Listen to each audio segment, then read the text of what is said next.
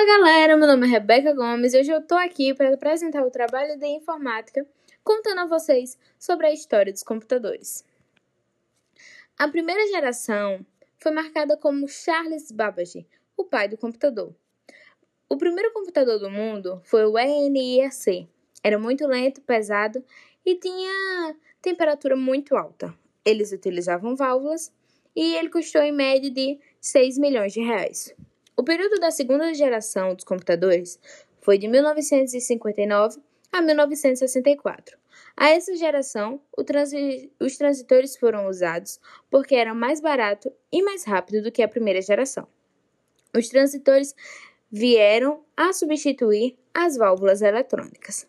A terceira geração dos computadores, com início em 1965, teve como evolução primordial a implementação do circuito integrado.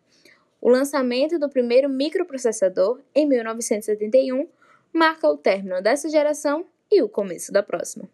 A quarta geração de computadores teve início em 1971, quando a Intel lançou o primeiro microprocessador, o Intel 4004, muito mais potente que os circuitos SSI e MSI. Até então, ah, e se tornou em 1981 como lançamento do circuito L, o LSI. Os computadores foram evoluindo a partir do ano de 1991.